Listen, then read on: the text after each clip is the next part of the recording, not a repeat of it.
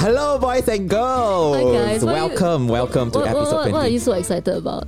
I'm excited because how did we get to episode 20? Oh my god. Yeah, so this is 20th episode and we wanted to do something different. So today we have this guy on our podcast. Yes. And we're gonna interview him. He's gonna be our first interview guest. Yes, our first guest, and his name is Moses Mohan. Moses Mohan. And he has an amazing, amazing story and journey and experience to share with all of you. yes, and we would love to share his story with you guys. Mm. And we want to bring on more guests in the future. So Moses is our first one, and it, wanted to do something special for our 20th episode. yeah, and also because we did a photo shoot with him. Yes. And then after the photo shoot, we decided to sit him down and say, let's pick your brains and your heart and your soul for an hour. Yeah, so thank you, Moses. We Thank love you, so, much. So, guys, enjoy this episode.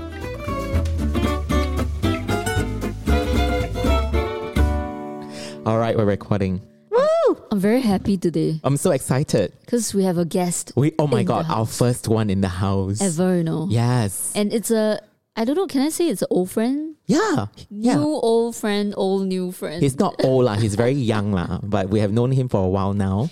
yes. Um, welcome, Moses. Welcome, Moses. Hello, hello. Ooh. Happy to be here. Happy You to know- have you. You know what? You have a really nice radio voice. Yeah. Yeah. Should I consider that as a next career move? What? And he has a very nice shaven head. Yes. Yeah, a very nice face, a very nice smile. Why do you why do you have a shaven head? Can you tell us? It's a it's a reminder for me. Yeah, I uh, well, I've been out of the monastery for six months, which I think we'll get into. But but whenever I shave my head, there's a little like mantra I kind of say, which is uh, shaving my head completely. Uh, I take the great vow today to transform all afflictions and to serve all beings. So that's it's, it's like a reminder. So whenever I see myself in the mirror, I'm like, okay, I've got a mission today. I see. Yeah. So how often do you get to kind of shave your head and recite this mantra? Depends lah. If it's busy, busy week, then if you see me got beard, got hair, then you know it's been busy. But but um, typically every week to week and a half or so. Mm. So Moses actually shaved his head uh, because of um, something that he did last year, right? Yes. Was it last year? Yeah, it, Yeah. it feels like a long time ago, but it was in 2018. Yes, and this is Mm. this is actually the reason why we have uh, asked Moses to come on our show. Yes. Because uh, Moses actually went to be a monk for six months. Yes. Well, three months, not that long. Oh, long. sorry, three months is Three it? Okay. months. yeah, yeah, yeah. And I haven't met anyone who has done something like that before. I'm weird. And I'm I'll- super weird. Yeah, and I'm very interested in the, the brain of someone who actually do something like that. Mm. You know, that's why we, you are here to give us an insight into your brain, your very interesting brain. I'll try. I'll try. Underneath your nice shaven head. we can talk about how we met actually. Yes. Yeah. So I met Moses in 2017, Yeah. right? Because I went for this mindfulness retreat. It's by Plum Village. Yes. And I think we we weren't in the same group, No. right? But the, at the end of it, uh, I think they gathered the youths, Yeah. like the young people. the, the, the so-called youths lah. Actually, we all very old lah. yeah. So they gathered like the young people like in their 20s and 30s, right? Yeah, yeah. Those that are young and hot. Yes. And they called it wake up. I think. Yeah. Yes. So they so the idea of it was to, you know, kind of um, gather a group of people, young people who can continue this um, tradition of uh, mindfulness in Singapore. Right? Kind of like like spread it a bit more in Singapore. And, and I think more than spreading is how do you actually support each other uh, in daily life because life here is not easy. I think that was the intention. Mm. Yeah. I think a lot of people go to mindfulness retreats because of this urban stress. Mm. You know, and this is something that we we sorely need. I feel like there are not enough retreats to go around. not enough people are going to this kind of thing Yeah, to yeah. reset themselves and to find themselves. Absolutely. Mm. I, I feel like uh, spirituality and, and, and retreats attracts uh, the heartbroken, the stress. I was heartbroken at some point. Mm. Actually, that's I didn't tell you that earlier, but that's one of the reasons I went for that retreat. So I think when you when when your heart's broken, when you are in the pits, that's when people start to look for answers either outside or inside, which brings so Mm. many people to retreats. Mm. It's like when people go to church, right? Mm-hmm. You know, like when I was young, I always thought that people who go to church are like perfect people. And then Oh. when I grew up, I realized that it's the broken people. Mm. Absolutely. That's why they are there. Mhm. That's why they're looking for something. They're seeking comfort. Mm. Yeah. What do you find in the mindfulness retreat that we went to? yeah, I uh, Did it help y- help you because you were brokenhearted, right? Yes, yes, yes. I uh, I think I had just broke up with someone. Um, had I had I broken up yet? No, sorry. That that was another retreat after that. But anyway, so but that retreat where I One of one of your long list of conquers. yeah yeah um no, but that retreat was great. I think the beauty of um so Plum Village is actually a Zen tradition. Um, most Zen traditions, the more traditional ones are, you know, you do sitting meditation for many hours. Um, you have interviews with Zen masters to try to solve koans, which are Zen riddles. But the Plum Village tradition is a very modern one. It's really all about how do you apply uh, mindfulness in everyday life? How do you come home to yourselves in the storm and the craziness of CBD, you know, stressful jobs, stressful relationships? So I found it really, really super relevant for me. Yeah. One of the things that we did in the retreat, right, that really stuck to me was um, eating. Um, they teach you how to eat mindfully. Yes. And that was the first time I ever okay, because I'm a meat lover. Okay, and when we were at the retreat, right, um, we only ate vegetarian food, and the food is very simple, simple food. But they teach you to eat mindfully and therefore to enjoy your food. I remember we were taught to chew like thirty times Yes. every mouthful. Yes. Can you imagine Yeah. Wow. how you really taste the food? Mm. Yeah. So anyway, Moses, thanks for coming on our show. Yeah. Hey, so I want to ask, y'all met at the retreat, right? Yeah. And then y'all met what? Y'all got together on the last day of the retreat. yes. And then did y'all talk, or were y'all supposed to talk during the retreat? One- Was it like a quiet retreat, a silent retreat? Not really. It, it, it was a very packed retreat, and we were put in like groups. Okay. So we didn't really have a chance to really talk until the end. I So- see. So I think we really only like spoke verbally, like more than a, a smile or a hello Yeah. at the end of the retreat. So what was the whole experience a very individual kind of uh, reflective journey, and not like go there and make friends kind? you were actually not encouraged to look at uh to, to talk to to talk to your fellow retreatants. Oh, okay. Yeah. So they actually had a timing. So like from a certain time to a certain time you're not supposed to talk. Mm. Mm. But of course you could talk um during like breaks and when you gathered to to have like sharing sessions and all Mm. that. Yeah, but other times you were supposed to have silent time. So how how many Quiet days was this retreat?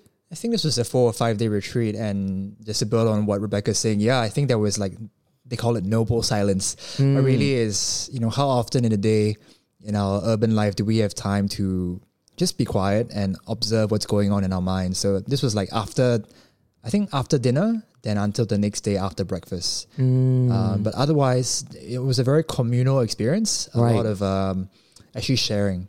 So I think what I found very powerful as well was um, they called it like a I think circle sharing, where we would just sit in a circle and share from the heart. You know, what are you struggling with? Um, what are your joys? And I think, yeah, so often I know I want to be heard. I know a lot of mm. people just want someone just to listen. We don't have to solve anything. So that was very powerful, I think, in the retreat as well. Mm. mm. mm. So was that your first retreat? Yes, I, w- I would say that was my first ever retreat. Yeah. And then Rebecca, like, was that your first also? Yeah. Totally. Oh, Okay. Yeah. And then and then after And that, then- when y'all both came back, then y'all met up separately. Okay, so after the retreat, right? So this group of young people, we actually set up like a group chat. Yes. I, I felt like I was in an orientation group or something. like that. and then we actually uh, arranged to meet up because we wanted to do something, like to create like a community of young people and to maybe organize some stuff, you know, to to introduce mindfulness to more people. Mm. So I think we met like once or twice. yes. And then um, I don't know how it happened, but we did some portraits for you. Yes. So, so, so I think what happened was the group met once or twice, and I and I think life and its demands uh, took swept me away, and I just didn't didn't show up for stuff. And I think the one time I showed up was also the one time I think. Uh, Was it also the one time that I showed yeah, up? Yeah, I think Y'all so. fated lah. Y'all lah, fated to lah, meet all the fated time, one. Yeah. And then and then some, somehow or rather you said, you know, I'm doing this thing with this project, um, trying to bring more shine more light on the people shining light to the world. Something like Yeah. something like that. And then, and then you like Lito, yeah, Lito, Yeah. Which is which is the, the name of the podcast. uh, and and I'm like, yeah, sounds good. Why not? Let's do it. Actually, Moses, uh, he is he has the honor of being the first. You know, he was our first client for Lito. We did Yeah. the portraiture shot for him, and then he's the first guest on Yes. our podcast. I think I'm we such a have virgin some with Lito. we have some karmic connection maybe. Yes, Or I think so. something. I think yes, so. I think so. Yeah. So the last time we saw Moses actually was two years ago, Mm. and that was before you went and become a monk. Mm. was I think if you see the shots now on Lito, this is a plug. Um, but also Show he- notes. We'll link. We'll link that in the show notes. yeah, yeah. You want to pay us compliments, is it? come, come, come, come. Give it to us. beautiful shots, seriously. but Thank but you. I, I had hair. Yes. I don't mm-hmm. now. So that's mm-hmm. uh, just visually a very big difference, I think. That's why we're, we are doing a second photo shoot for you. Right? We just Exactly. did one We just today did- we just did. before the podcast recording. So we have seen the physical change mm. after you became a monk for mm. three months. Now we want to talk about the inner change, Yeah. inner yes, the inner world journey. Yeah. yeah, and I think a lot of people are interested also. I have a lot of questions for you. You know. Sure. Yeah, Yeah, we have to. Yeah, so the thing is, this monkhood thing, right? I really don't know anything about it. Yeah. So I'm gonna ask you maybe some stupid questions. Hola. Yeah. No- so I'm no just gonna ask questions. away. Go ahead, go ahead. Okay. So the whole experience took three months, right? Yes. Okay. Before we go into what happens there, mm. can you share with us why did you even thought of doing something like this? Mm. Mm. You know, with, with with questions on like, you know, where where did it start? Uh, a very zen thing to say was, uh, or, or a very zen thing to say would be, you know, what was your face before you were born? But that's probably a bit too much for this podcast right now. But Isn't my it point like a is, Zen koan? it or is, it is, like is. that? So, so you know, um, but I guess my point is, there's so many, many, many, many conditions that led me to make the decision to actually quit my job, um, working as a management consultant, to become a monk. Were you unhappy at your job? No, I was very happy. It was a wonderful firm I was working for, Awaken Group, very human, meaningful work, trying to humanize well. I was very, very happy. But I think if, if I were to try to pinpoint to probably a catalyst or a series of events, um, a couple of years ago, I started, I stumbled upon um, coaching. Um, and coaching really is a journey of becoming more yourself. Uh, I would describe it as that. So I decided that I enjoyed the experience of coaching. It was beneficial. Wanted to become a coach as well. So went through, started a journey to become certified uh, to be a coach. But when you take such a journey, what's really happening is if that you know there's a scene in the Matrix, the red pill, the blue pill, right? And basically, I took the red pill of waking up, and uh, I kind of uncovered the raw form of what I thought my life purpose was, and it was really to um, help myself and others to unleash their potential and be happy. So I was thinking to myself, you know, we only have this lifetime, 80 80,000 hours in our career, if we do the math approximately. And I had spent some time as a consultant, which was great. I'd spent some time as a coach by then, which was great as well. And then I went for my second retreat after I met Becca uh, in in uh, Thailand, where I actually booked a consultation with a monk. I had some questions, lah, you know, Yeah. asking him about love, about life. I'm like, oh, this is a this is a very weird format. He's kind of a part coach, part counselor, and he leads a very specific life where he's trying to find peace in himself. Yeah. And a question just popped into my mind: What if, what if that was a way I could be of the most service uh, to the world? So, and I just couldn't say no. I just, I just had to check it out. Uh, but that's probably the deepest reason. Um, how do I live my aspiration to the full? Given who I am, where I've been, how can I really be of service? But I think as well, secondarily as well, I wanted to just know myself more. Um, you know, I, all of us do that in in some ways every day. We you know take assessments, we talk to friends, maybe we go for a retreat. But I wanted to go really deep, Mm. so that's why. Um, So you mentioned that you spent three months, right? Is that like the minimum amount of time? If like let's say you want to go to Plum Village to be a novice, Yeah, yeah. So can you go for like a uh, I don't know like a month? um, different traditions will have different kind of uh, internships. I, I, I- Ah. I like to call it that. Yeah. But in Plum Village, it was a three month internship, That's the minimal, ah. the minimum. And like an internship, there was an application, there was an interview, and uh, there were there were requirements as Right. well. Can you tell us about the Yeah, yeah, requirements? yeah, Like what? absolutely, absolutely. So I had to write an, an aspiration letter. You know, my my big why, and I've kind of shared this with you. But in, in in a nutshell, to explore how I can be of service, understand myself more deeply, and share what I learned with friends back in Singapore and around the world as well. I needed to write a, let, uh, uh, a kind of letter about my family background. I had to get a medical checkup. Um, I had to declare if I was single or married because that was uh, important. And I, I also needed the support of the community uh, in Singapore as well. So I actually had to reach out to a few people to be like, you know, can you Oh. write almost like a testimonial, like a referral? Mm. And then and then I submitted everything essentially. Okay. Mm. Well, that's But- quite a rigorous. It is, but the most important thing is really the aspiration. All those other stuff is is uh, quite secondary. How big is the intake? Mm. So they typically take in um, about five men and five women. Um, but somehow or other, and I and, and I dare say this is quite common across most spiritual traditions, you will often find that the ratio of women to men is three is to one. So men are often outnumbered. Why? That's a whole separate conversation. But so anyway, five men, five women eventually became um, seventeen people, Wow. of which twelve were women and five were men. Mm. I see.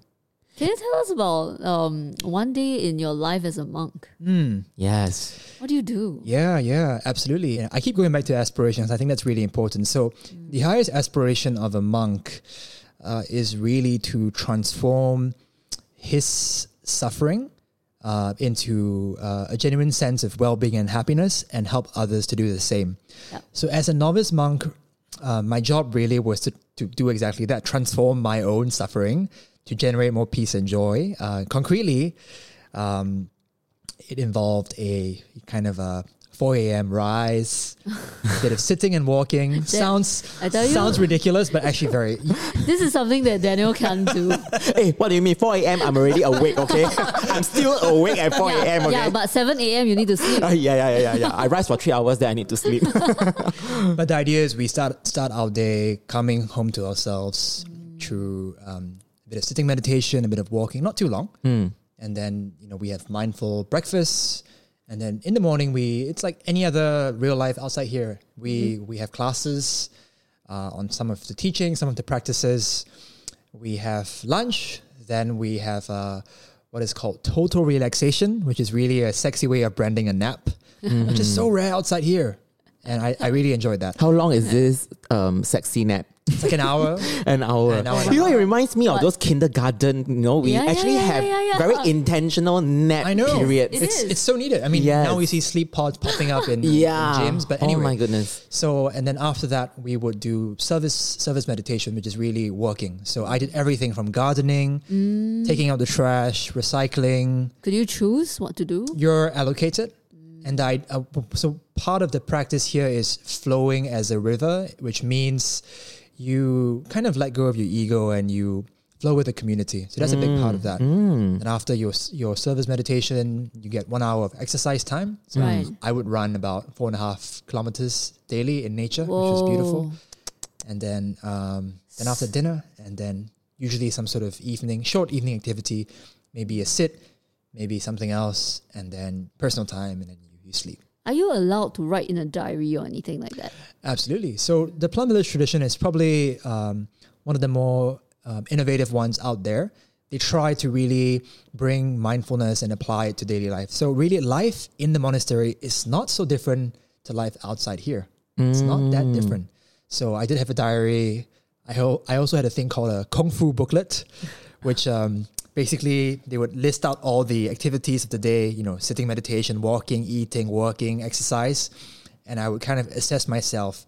How present was I to the activity on a scale of hmm. one to ten? Hmm. And then at the end of uh, every week, I would share this back with my mentor. So we all we, we also have So mentors. everyone did that. yeah, so everyone has to Like a review. yeah, a review. So hmm. in a way, it's it's it's like your skill assessment lah. But you know, kung fu bu- kung fu bu- booklet makes it much more fun. So did you did you improve on your kung fu towards the end, or was it still a challenge as you went along? you know, um, the inner life and the outer life is a journey of lifetimes. So it, it Lifetime. So you have good days and you have bad days. you've got ah? good days, you, you've got bad days. But I think the point is to really to be with everything. If you're having a good day, um, acknowledge that it's good and be with it. If you're having a bad day, it's bad and be with that as well. And There's nothing. Inherently good or bad. It just is. It just is, yeah. and when you embrace that, life is just much more lighter. Yeah, you don't, have, you don't feel that heavy. no resistance. You don't struggle There's endlessly. acceptance and embracing, yeah? Yeah. I, I have a stupid question now. No, no, go ahead. Do you have to wear the monk robe? and when you exercise, do you run in that monk robe? yeah, yeah, yeah, yeah, yeah, yeah, yeah. Your No, it's- it's, question. it's a great question. So before the clothes, I think one of the immediate effects of shaving my head was that suddenly I could experience air. Like, for Right. the first time. Yeah. So my head would feel cold and really hot. Um, but anyway, so that that was really happening up there, uh, above my neck. Clothes, I had to wear three layers. what? Three layers in the hot Thai sun.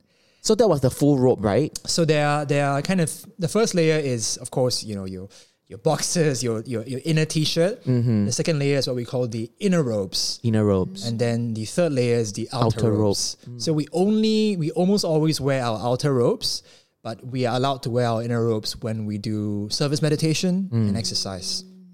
So you ran in the inner robes. Oh yeah, oh yeah, oh yeah. Oh my so god. cool. Wow. And then laundry, how do you do laundry? Is it by the river kind or like a washing machine or by hand? By hand, logistics by hand. question. And I actually really really enjoyed it. I mean, By hand.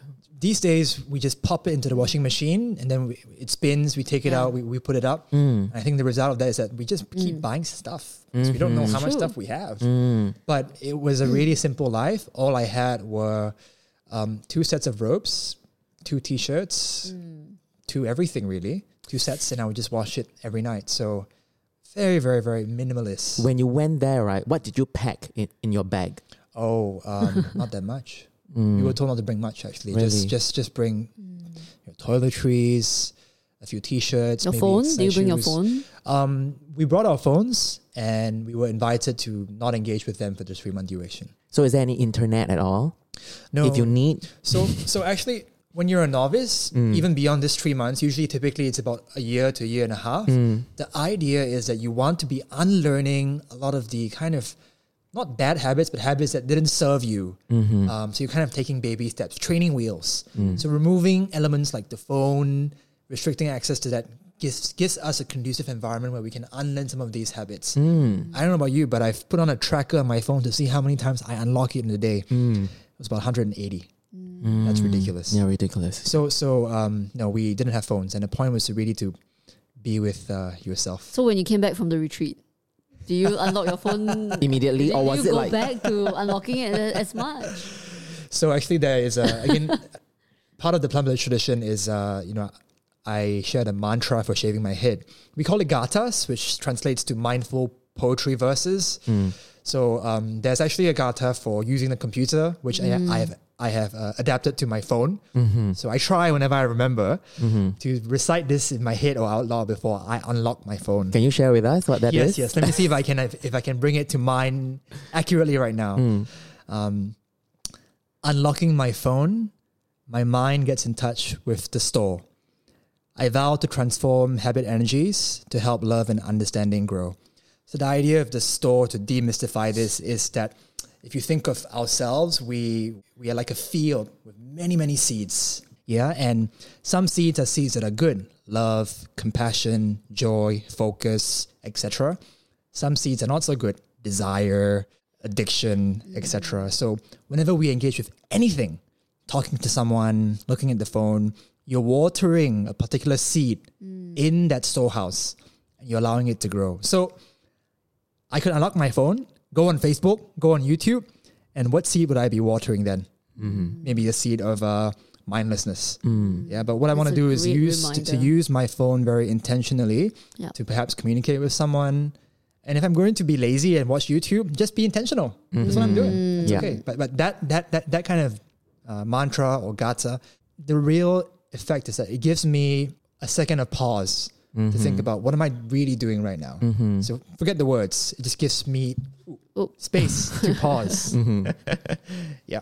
Okay, so you know all this um, being um, untethered and unplugging from all this, Yep. um, you know, electronic devices and stuff, right? And then being having this space and a very different environment for you to unlearn a lot of the bad habits. Um, can you honestly um, share with us um, if those new good habits that you have learned and picked up while you were away, has it been easy to maintain them when you're back here? It's been difficult. Mm. There is a there's a Zen saying, when the tiger leaves the mountain and goes to the village, it dies. Mm. Very dramatic. Mm. And the idea here is when a monk or a nun leaves his or her community, the mountain, and goes into the quote unquote real world, he can't survive. But the real underlying message is we need community. If you want to you know, it's old African proverb. If you want to go fast, go alone. If you want to go far, go together. So, what kept me sane and what gave me the uh, kind of energy and conditions to try to integrate what I learned in the three months back into the real world was two things. One was community, Right. and the second was plain old discipline. Yeah, Can't run away from that. Yeah, but I share with you a quick story. Um, so in the three months, uh, we were pretty much in the monastery all the time. But there was an opportunity for us to actually facilitate a day of mindfulness. Think of this as a mini retreat mm-hmm. in Bangkok, which is about three hours away from the monastery, which is in a national park area. So I had been there for about two months. First time going back to the to the you know, Civilization. civilization, urban environment. So the, the day of mindfulness went really, really well. In fact, so well that we ran over. And it was around 5.30 p.m. We were still at the center. And um, we are going to miss dinner back in the monastery. So um, the kind of senior monk was like, oh, don't worry. Uh, we'll stop by 7-Eleven on the way back. Okay. So um, this is the first time uh, in about two and a half months I was walking into a place that sold something, that actively marketed products. So I remember getting off the van, walking into 7-Eleven, and the first thing that caught my eye was the big ice cream sign. I had never seen the ice cream sign, white fluorescent neon lights, so vivid in my life. and in my mind, I'm like, oh, chocolate ice cream, chocolate cake sounds really, really, really good right now. and you have a sweet tooth, right? And I have such a sweet tooth. I'm, I'm half Indian, and I think it comes from there. But anyway, um, and I, and I share this. So so I share this story because this is my first touch point with the real world, and all these kind of um, you know old, Temptations. old and- temptations and cravings came up. okay, what would you say, right, to someone who says um, it's easy to practice mindfulness in a monastery or in a temple, Yep. away from the world, right? But Yep. the real practice is in the real world. Absolutely, it's a great question. And uh, last year, I had a chance to uh, host um, Mathieu Ricard. He is a French Tibetan monk, also known The as happiest the man. happiest man in the world because they ran some brain scans on him. He hates the name, but anyway, Yeah. someone asked him a question in the Q and A. So, so Mathieu, you uh, you travel the world, you give book tours, talks, blah blah blah. How do you do it? How do you maintain your energy of mindfulness given your busy schedule? And his response was, I live on borrowed time. Every year, I need to spend a certain amount of time in my hermitage in the mountains to recharge Mm. so that I have enough energy, enough peace in myself to share with others. Mm. Mm. And I think that is not just relevant to a French Tibetan monk living in an hermitage, but to us in the urban environment. Yeah. Where do we go to for pause? How often do we really, really take a break? And if we're taking a break, are we on our phones? Mm-hmm. Are we actually really giving ourselves the space and time? So I think that yes, it's true that the field of practice is the urban environment, but we need to create spaces, um, rituals, be part of communities that give us the space and time to find that peace um, and happiness inside. And maybe a final quote from a different monk to wrap this up is whatever we don't transform, we transmit. So if you're a very very angry person, if you don't if you don't transform that, you're just going to keep transmitting that outside. Mm. I mean, Right. let, let's take a simple example. We're all very stressed out, kind of, you know, boxed up because the reality is in, in many urban environments like Singapore, it's a very stressful environment. Yep. So if you don't transform that stress and you just keep at it nonstop, 24-7, hustle, eat, sleep, hustle, repeat, right? That's the mm. mantra these days. What's going to happen is that you're going to keep transmitting that stress to others as well. So I think having that space is so important. Do you have a plan to help us to save us from ourselves? you know, I can't save you, only you can save yourself. Yeah, and the role of a, any teacher, spiritual, contemplative, or even, in fact, um, the definition of lama, lama is a Tibetan term for teacher, is someone who points you to um, what's true about yourself. So if you stop and you notice someone selling tissue paper, uh, someone asking for money, and you pause and you take the time to maybe even speak to the person, maybe buy something, in that moment you're connecting with that part of yourself that is compassionate and loving. Your teacher in that moment is that beggar on the street. So no one, no one can save us but ourselves. But um, anyway, to answer your, your, your, your question more directly, yeah, I I think my mission continues to be to help myself and others to really wake up to that uh, innate goodness, that potential, and find a genuine sense of happiness. And I'm still experimenting with how I can be of service. Yeah. Mm. But right now, I think um, how I'm trying to do that probably there a couple of things. Uh, the first thing is you know coaching.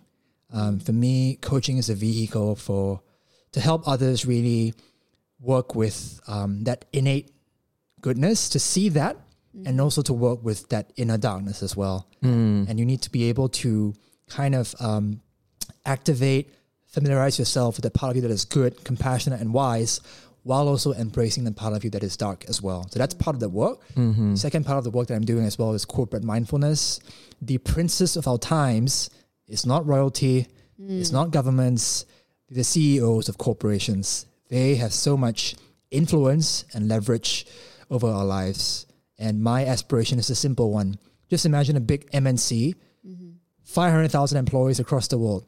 If across the board, senior leadership, middle management, junior management, frontline staff, if they started their meetings just with one minute of a pause to center, to be present, I think that impact is huge. So that's part of the work, trying to bring mind training, trying to bring mindfulness to humanize organizations because people are happier and therefore perform for greater results. And probably the last thing, um, so I think that there is not, not not I think there is a Plum Village community in Singapore as well, and um, somehow through a series of very fortunate events, uh, we now have the opportunity to open an urban mindfulness practice center in the heart of the city in Singapore. That's really good news, man. Really. Yeah, You know, like I mean, the community in Singapore for Plum Village isn't that big actually, right? So to have the opportunity to like actually have a space like that, um, I think in the states they have a lot of this kind of thing, yes, like secular spaces where you can learn meditation Absolutely. and mindfulness. absolutely. But in Singapore, we ha- have maybe, but it's all very religious, Yeah, like no, maybe like a Buddhist temple or something like Yeah, like those Dharma talks, yeah. Dharma talks. Yeah, correct. totally. It's either too spiritual Mm-hmm. temples, churches lah, or too commercial. You have like big gyms now offering mindfulness classes. Yeah, meditation in thirty minutes. That kind correct, of correct, correct. Mm. And you know, I don't know about you lah, but last time, whenever I needed to, um, you know, take a break, I would go take a vacation, book a vacation at Bali, blah blah blah. Nothing wrong. That's great, but we don't always have that luxury. Yeah. You know, what if we could have a space in the heart of Singapore where we can just come home to ourselves to recharge, to pause, and that's really the aspiration. Mm. Yeah, so these are the three things that I'm still uh, experimenting with. It's a it's a giant adventure. Mm. Can I ask, right? Yeah. So, how has your experience, Yeah. your spiritual, um, I don't know, all the things that you learned, right, as Yeah. a monk and everything, how has it changed your idea of success? Mm, Oh, I love the question, it's a great question. You know, I don't even like the word. hey guys, Hey guys. we have a favor to ask. Yes, Uh, we what? want to ask you guys whether you can help us spread the word. Ah, Mm. so if you have enjoyed our podcast so far, Mm-hmm. please, please help us to share our podcast with your friends, can or not? Yes, go on Instagram, go on Facebook, tell people that you're listening to this wonderful podcast that is Mm. very famous in Bukit Panjang and Sengkang. Mm. We're now streaming on SoundCloud, Spotify, Stitcher, Castbox, and Drumroll. We're also on iTunes now. Woohoo! It will mean the world to us if you can leave us an honest rating and review on iTunes, as this will help greatly increase our visibility and ultimately allow us to reach more people and touch more lives. Please help us achieve that. Mm, thank you very much, huh? Okay, now back to regular programming. you know, I don't even like the word success. Yeah. Um, actually, I was very heartened. Uh, last week, I went to see Captain Marvel um, in in the cinemas, and I noticed that the advertisements were very different. And this was the first first movie I'd seen in a big screen, probably over a year. Spiritual practices from the east to the west. Uh, he writes in a particular book, you know, at the end of life, when we are on our deathbed, perhaps surrounded by people we love and friends, or perhaps even, you know, life is weird. We could be in a car, freak accident, we don't know. Mm. But the one question, the one question is, did I love well? Hmm. That's it. That is it. Ah, I got to take it in, man. So of course that doesn't mean that you you take things so heavy. You know, I think I think all this might feel very heavy, but but the point also is really to be light. Mm. To, to hold hmm. things lightly. If you look at all the wise people in the world, the Dalai Lama, mm. Desmond Tutu, there's people. They have an amazing laugh. Yeah. Yeah. So so so while all this might seem heavy, I think the the, the, the other part of it is just just Correct, enjoy. correct, correct. I think know- a sense of humor is quite important. Yes. in- and also, I think these concepts have to be freeing ultimately, you know? Absolutely. Yeah, they sh- shouldn't feel like shackles. Yeah. Absolutely. Mm-hmm. The two words that I heard the most um, in my three months as a monk, believe it or not, Uh-huh. were just and joy. The two words just and enjoy were the words that I heard over and again. It could be as simple as someone's oh, man. asking me, Yeah. Hey, brother, what are you doing? I'll be like, Oh, I'm walking to the meditation hall. Mm. Just enjoy. What are you doing? I'm walking to the toilet. Just enjoy. I'm drinking tea. Just enjoy. I heard those words over and again because that's part of it, that lightness. So while all this might feel really heavy, you know, that I love well, blah, blah, blah. Enlightenment. Yeah. Um, in fact, joy is one of the seven factors of enlightenment in the Buddhist tradition. You gotta have that. Can I just share a little something that you reminded me with the just with your just enjoy thing? So last time I used to stay at River Place, right near Robertson Quay area. So I would hang out at Daimaru, Liang Court, and there was this Pokka Cafe, and there was this waiter. I still remember him very very fondly until today, mm. and that's because every time he serves me my coffee, he puts it on my table, and he will full heartedly tell me enjoy.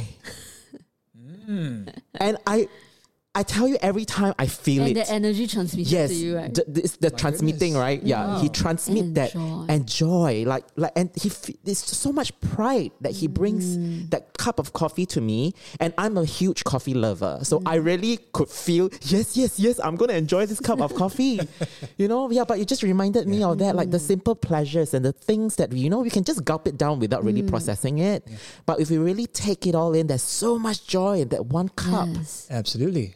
This Hmm. reminds me of the retreat also. Again, back to the retreat, right? Because in the retreat, you have to do everything mindfully. They hmm. teach you that. The chewing, right? The eating. So eating, you eat mindfully, you walk and you walk really slowly. I remember that was what we did, right? For like hmm. 30 minutes. Hmm. And even when you do chores, you are supposed to do it mindfully.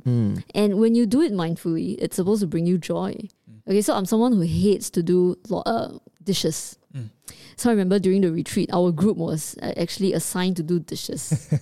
and that was the first time in my life, I swear, right? Dishes, washing dishes actually became joyful Mm. because there was nothing else we were doing except washing dishes. Absolutely. And we were taught to just think about cleaning this bowl as well as you can. Mm. Yeah, yeah. And and That mindset change alone, right? absolutely. Yeah, it's amazing. I don't know why it works, but it works. And happiness is available here and now. I mean, Yes. If, if you Yep. really enjoy that cup of coffee. Yes, you don't need anything else. Yeah, don't drink your thoughts or worries, just drink the coffee. Mm. Yes. Fully. Yes. And you're solid. This this mindset shift, right, unlocks so much joy that is already present all the time, but we didn't mm. see it. Right? It Mm. Is available to us. Yeah. But we All didn't three access it. like, right. I'm gonna take a sip of coffee now. I wish I'm you gonna guys can see how we look now. We're like so passionate. No, I'm really, totally really. geeking out on this. No, because I really believe that um, there are a lot of people who are unhappy and they will think that there are a lot of things in their life that needs to be solved before they can be happy. But you can achieve happiness right this instant. Mm, it is available to all of us. Right this instant. And how? By just accepting everything. Absolutely. Mm. Absolutely. this conversation.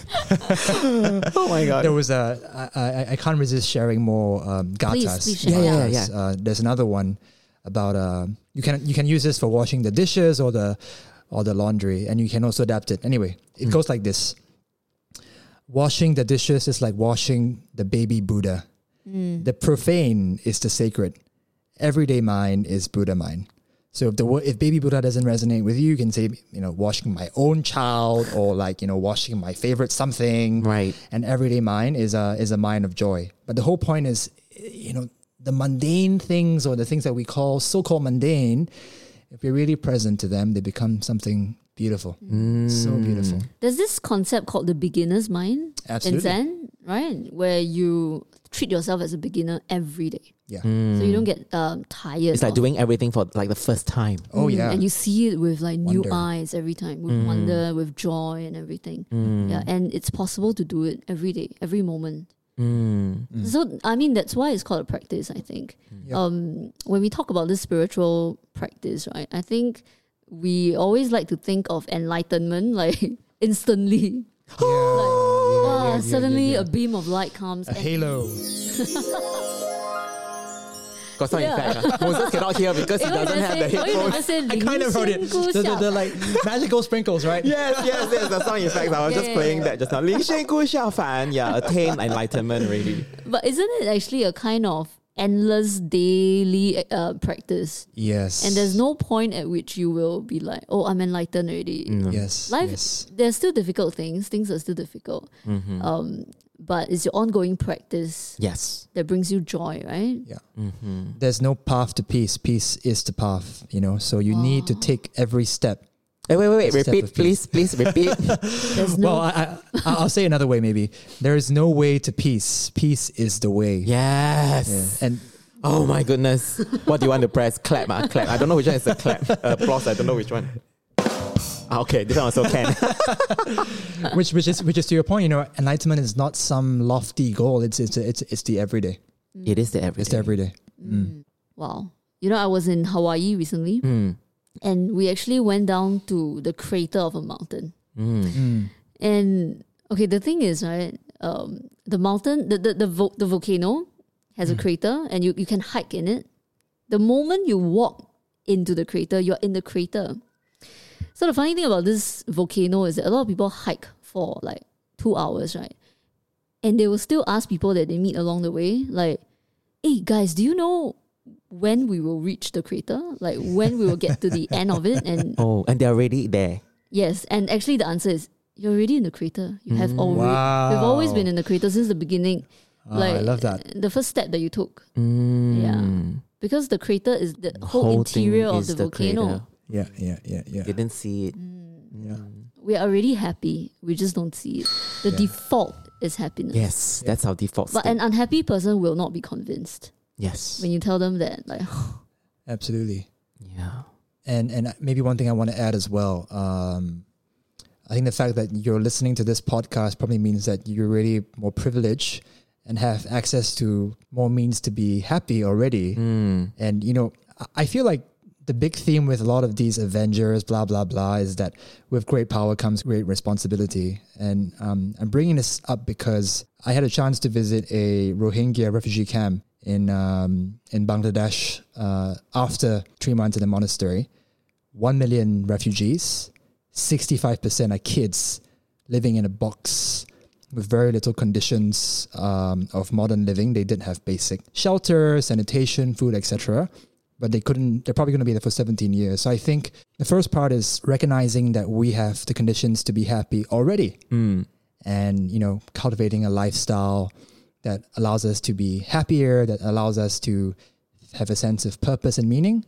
And- at the same time, I feel that we have a responsibility as well to do what we can for those who have uh, lesser conditions of happiness or lesser conditions of flourishing that we have right now. So, so I think part of it is, uh, in fact, in um, in Buddhism, there is a particular type of nirvana called um, complacent nirvana, where you're sitting in your cave, you're just happy and peaceful, and you're like, I'm done. It's complacent because ultimately, the whole point of whatever term you want to call it, inner peace, enlightenment, nirvana, is so that you can be of service to the world. So I just want to kind of bring that up as well. So we can't, we shouldn't be narcissistic about this at the same time. Mm. mm, okay. So so enlightenment is not an end in itself. Absolutely not. Mm, and so, that's so not you the have point. to be en- you you are enlight you strive for enlightenment so you can help other people. Yes. Mm. Yes. That's- I guess, you know, this is what they say like what love is, right? Love is not just one decision. Love is like you decide every day to love again Yeah. and again and again. Love Oh, is yeah. in many, many decisions. Oh, yeah. So enlightenment is also that. I think it is in every decision that you make, right? Yeah. so I love that concept that it's not the end game or the goal. Yeah. Yeah. So I wanted to ask you, right? So what was your biggest realization? Were there any fresh learnings from this um, journey?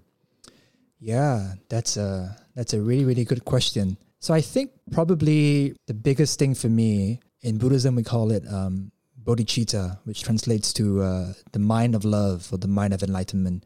And what it represents in plain speak is that deep aspiration to be of service to everyone, to all beings. What the three months really did for me, I think fundamentally, is it rooted that deep aspiration to be of service uh, and, and so much so that it's now in the bones. Uh, I, I I wake up and I and this doesn't sound ridiculous, but but I feel it in the bones. And you know, once you wake up, you can't go back to sleep. you just can't. It's not easy. So that aspiration is so clear for me right now, and that's probably the biggest fundamental shift inside. Um, but I think probably the second thing is, yeah, I, I I think every day in the monastery we practice becoming more aware of ourselves, coming home to ourselves. So um, I started becoming aware of the inner voices and narratives and dialogues in my head. I remember Endless one chatter. endless chatter. I remember a very specific incident. I was queuing up for food, and we kind of served it buffet style. And the monk in front of me was being very mindful, just scooping the food so mindfully. And I remember the voice came coming up at me, dude, can you just hurry up? I'm like super hungry. So so I, I started to become aware of all these little little voices inside of my head. Um, and in doing so, also able to try to embrace them. So I think, I think now that I'm out here, it's almost like there's a, I don't want to call it spider sense, but you know, Spider Man has like a spider sense. So when he feels danger, like he senses it. In, in a similar vein, I think with that three months of practice, I'm more aware of my inner narratives and inner dialogues, uh, which means I, I can't run away. you know, when something happens, I'm like, all right, dude, you know, you you know what's happening. You know which you know which part of you it's coming from. So that's kind of like imagine getting a new lens and putting on a new lens and looking at the world, that new lens uh, every day, which is not easy because you start to notice things more and more and more and more, and you have to be with more things. Mm-hmm. That's probably the second thing. And probably the final thing is um, I just realized, you know, in the monastery that um, how the fact that I was able to quit my job and be a monk, which is a great privilege, uh, was due to so many, many different conditions. And one thing came up. So my parents are divorced because my mom and dad are like a night and day. My, my mom's really practical. She works really hard, you know, has a strong work ethic. My dad's very spiritual, very aspirational. And um, actually, when I was young, they both ran a business together. And uh, my dad was also very devoted to the church, actually. And he was on a spiritual quest of his own. But uh, my experience of his quest was that uh, I think I felt neglected, and my, and my mom did. And in a way, the business suffered too. So I had a lot of resentment, actually, uh, towards my dad. I felt like he was uh, on some quest and he forgot what was here and now in front of him. But in the monastery, I realized that in many ways, thanks to him, thanks to his orientation to uh, spirituality, and in fact, thanks to some of the more difficult experiences that I had, that I am where I am today. So, in a nutshell, I'm much more able to embrace uh, what's difficult and what's stuck in myself and in my life as a result of the experience in the monastery as well. Do you have like a formal meditation practice to support your awareness?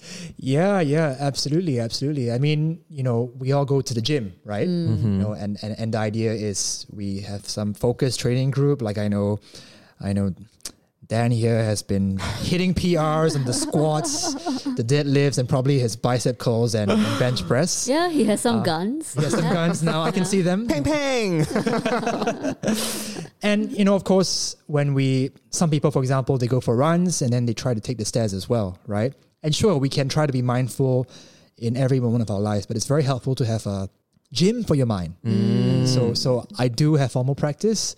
Uh, it's about 25 minutes of uh, sitting meditation um, in the morning. Um, but I think my advice to anyone who is starting meditation or hoping to start is just start with something manageable, mm. 10 minutes. Mm. And the whole point of meditation, and I think it's important to clarify here, is Yes. you're not trying to attain some special state of mind. Yeah, or to have no thoughts. Yeah, absolutely not. All you're doing is actually allowing your mind and body to rest in its natural state. Mm. Sit in a comfortable position. It's helpful to have uh, an app, some guidance, and usually that's uh, object of uh, mindfulness. The breath is a very common one. And so you might spend 10 minutes just focusing on the sensation of breathing, not thinking about it. And inevitably, thoughts will come up, and that's okay. Uh, in fact, every time you become aware of a thought arising as a moment of mindfulness, in fact, you should say thank you. Yes, that's the brain's job to Yeah, think. Exactly. so, so I think don't go into meditation trying to attain something. Mm. It's, I, I think the big shift for me in the past, I used to put it on my to, on my to do list. I need to check off meditation today, you know. Mm. But then it became time for myself, time to just come back and relax and um, breathe. Yeah. Mm. So that's my daily practice, Oh, formally. That's beautiful. When I first started meditating, I was Mm. totally not ambitious at all. I Mm-hmm. set my myself one minute. I started with one minute. Beautiful. Nice. Yeah, and I saw this video, and um, I, I can't remember what vi- who said that, but the whole idea was that even in one breath, Yeah. that can be a meditation in itself. Oh, yeah. Just in one in and one Mm. out breath, that is that is can be a meditation. So I thought, wow, the bar is so low. I, I can do better. I can do one minute, right? then I realized, oh dear, even within that one minute, my mind started wandering. You know, yeah. Then of course, I, then I did three, five, ten, and the longest I've ever done was like thirty minutes. Mm. For me also, I mean, meditation is something that I love and have been trying to do for years, but I didn't get it for a long time. For a long time, I thought, okay, I want to feel peace, you know, like, Yeah.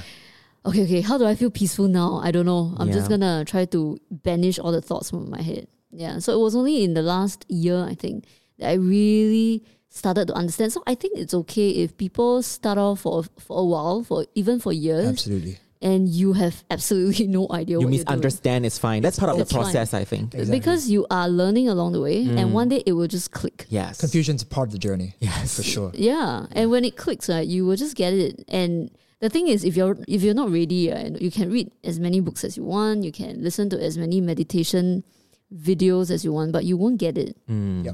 Yeah, so eh, I think it's something that our brains need to get used to also. Absolutely. This meditation thing. Absolutely. Yeah, and it helps me daily also. Like for example, you know, like let's say I'm I'm feeling really confused about something, or I, I feel really stressed about something. I sometimes just take like a moment, like two minutes, to sit in my car, and just breathe long and meditate, and the confusion can instantly dispel, but without effort. Mm-hmm. That means I don't even need to consciously think, okay, I'm gonna be, stop being confused. I'm gonna be stop with it. being stressed. Mm-hmm. Yeah. So attending to my breath, right? And naturally your your brain kind of settles. Mm-hmm. So there's this really good analogy by Thich Nhat Hanh. Yep. So he says think of your brain, right, as a cup of orange juice. You know those orange juice with pulp in it? Mm-hmm.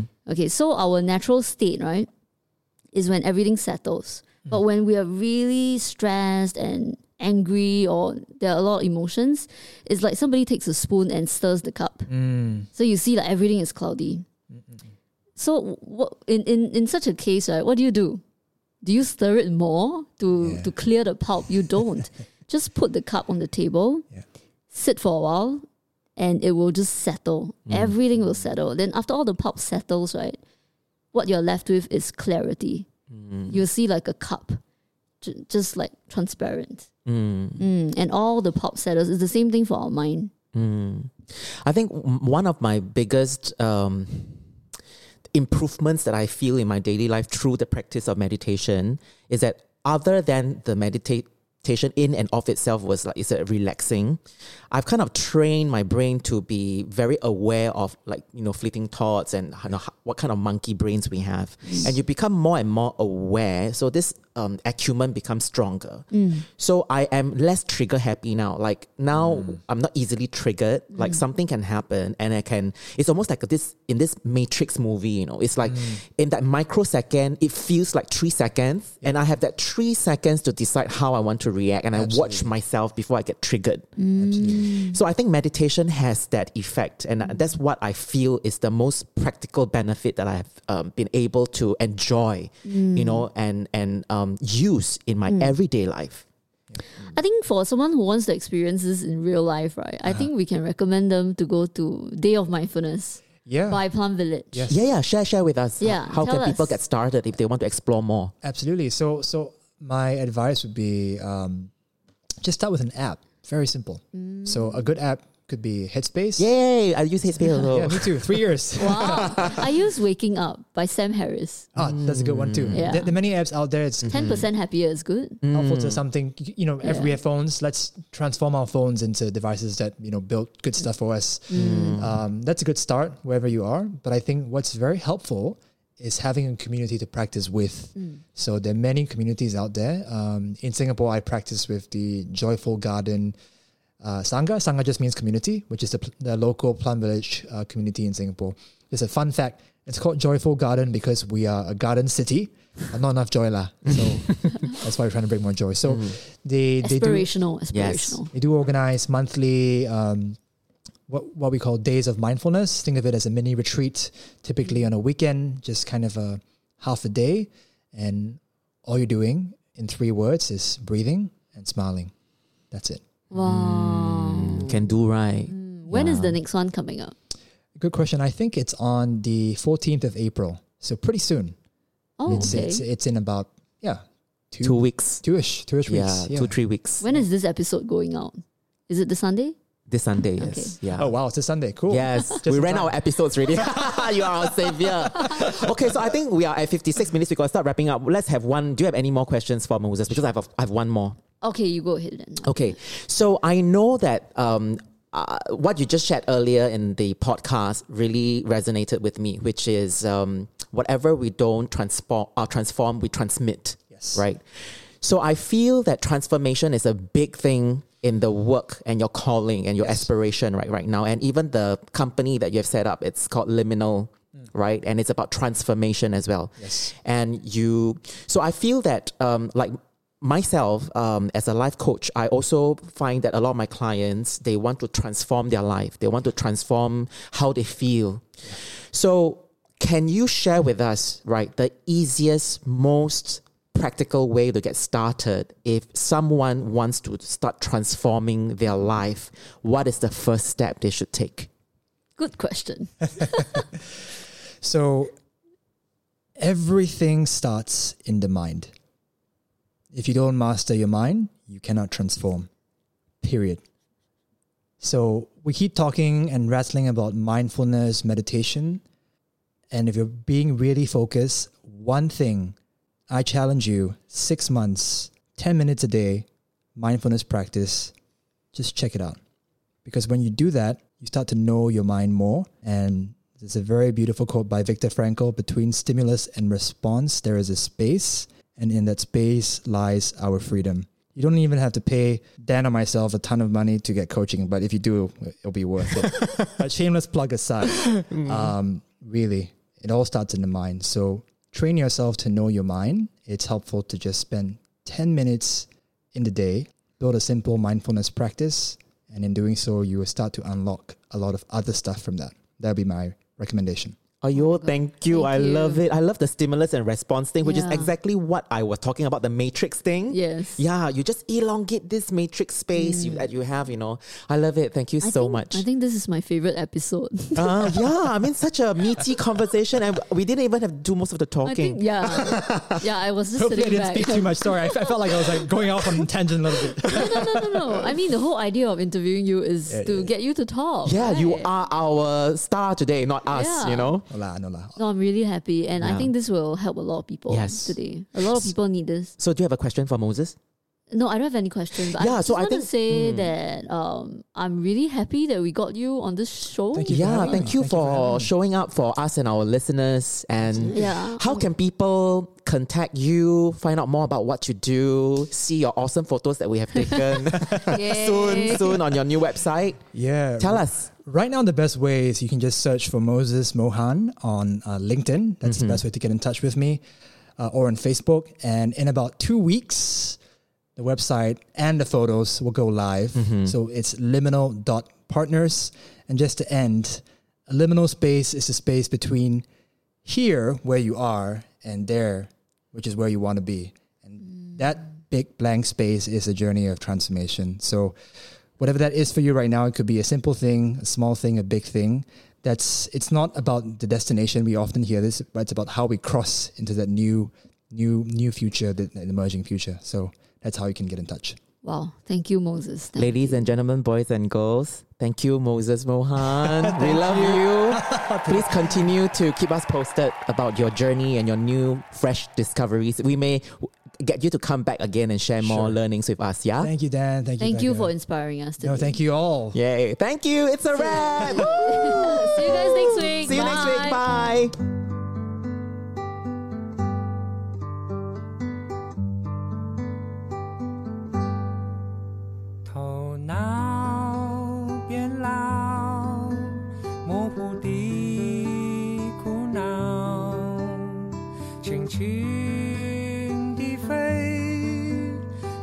爱的太早，忘了你的牙套，也没让自己毛躁。失望一点点随着梦里，听见你吹的口哨。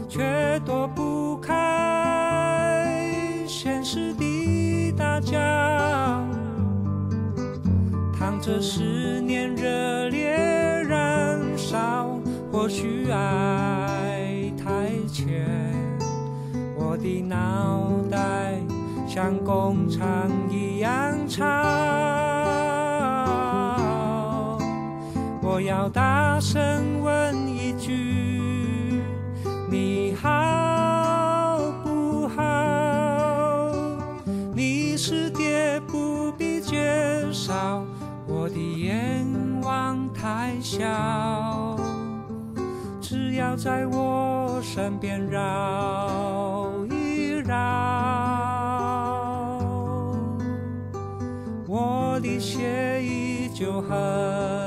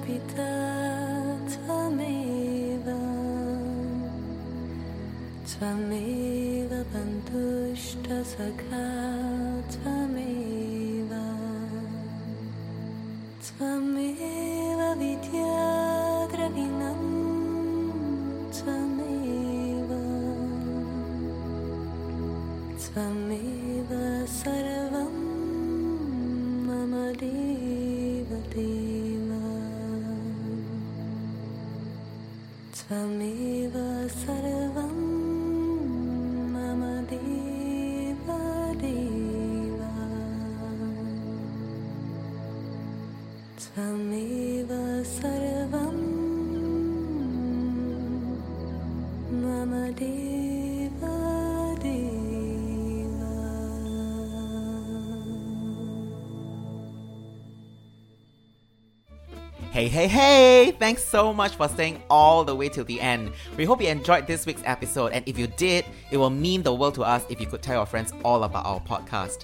It is our dream to reach 1,000 true fans, and you can definitely help us make that a reality.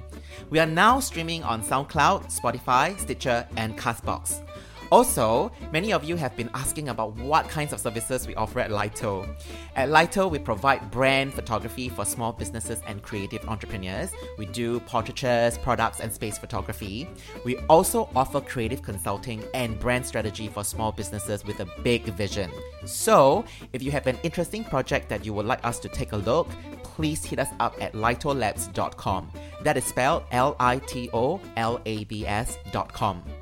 If you're looking for personal coaching from Dan, that's me, please visit howtofeelbetter.co. Howtofeelbetter.co. We've got a very, very special rate just for you, our podcast listeners, which is at one third of the normal price I usually charge. For those of you who are interested in doing deeper personal work, please hit me up. Okay, dokie, hunky dory. That's all we have for you this week. Bye bye, and see you next Sunday.